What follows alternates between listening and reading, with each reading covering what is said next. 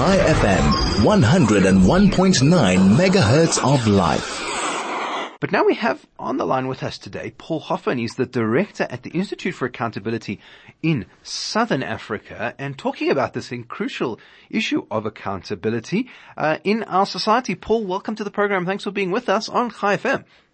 Thank you for the opportunity and listening to your traffic report. I wonder how anybody in Johannesburg is going to get home tonight. Sounds like an omni shambles of notes. Well, it, it's a it's an interesting place to start off the conversation, Paul, because I think traffic is sometimes just one of the places where we don't see accountability in our society. Like often we think about uh, the Zumas of the world and uh, what's going on with Putin or Eskom, but really the citizens actually feel uh, the lack of accountability in some of our systems, even at the the level of the traffic.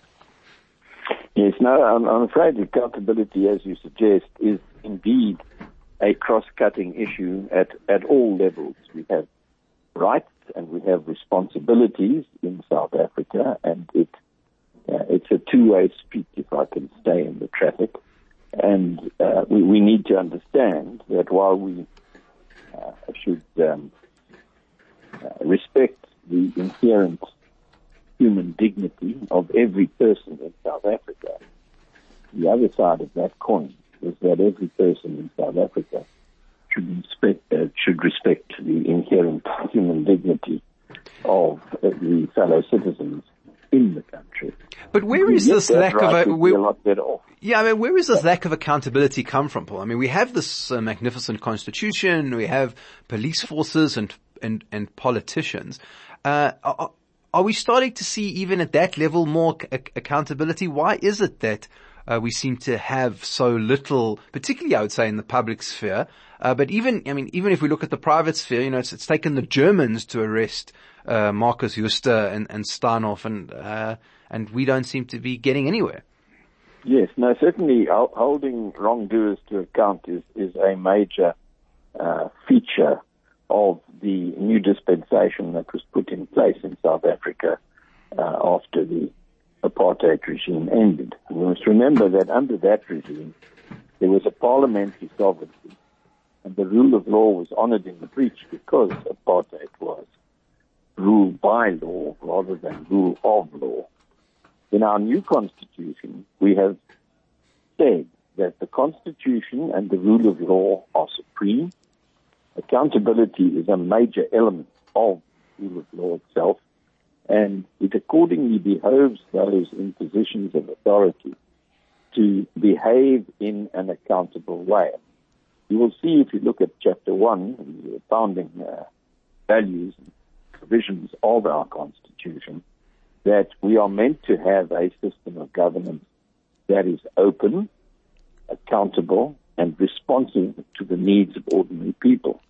Now, we don't have that because the uh, persons, in, too many persons in positions of power in South Africa are there for the sake of the power rather than for the purpose of implementing the Constitution and serving the interests of the people in a manner that is responsive to their needs.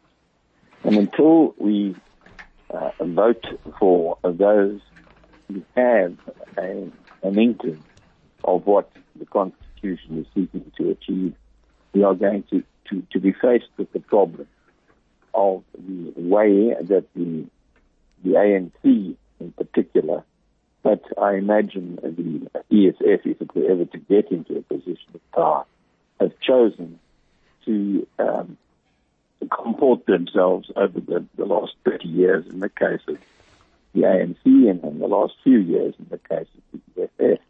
Now, what, what role, what role would you say, Paul, does public pressure play in, in, in all of this? You know, we've seen sometimes on certain kind of issues, I think about e-tolls, for example, which weren't particularly well thought through, uh, that, that public pressure plays a role. Uh, we still, uh, sometimes, uh, have people who, uh, you know, there's public pressure being applied to these uh, people after this whistleblower was killed in Tembisa Hospital. Uh, but on the other hand, you know, we have these police uh, people who beat up some random South African on a highway uh, a couple of weeks ago, and there's 10 minutes of outrage, and now uh, nothing seems to have come of it. Yeah. Yes. Now, what, one of the objectives of our new constitutional dispensation is to encourage active participation in government by ordinary citizens. Just remember, we come from the authoritarian history of apartheid and before that colonialism, where it was a very much a top-down system and the man with the bald head who wagged his finger so well told everybody what they had to do and everybody neatly did what he told them to do. Now in the new South Africa, where a, participative form of uh, constitutional democracy is required, we need to turn what were previously passive subjects into participative citizens. And that's not easy because it's a, for many people, it's, it's a, a sort of default position of a lifetime in a form of government which is quite different to what the new form of government should be.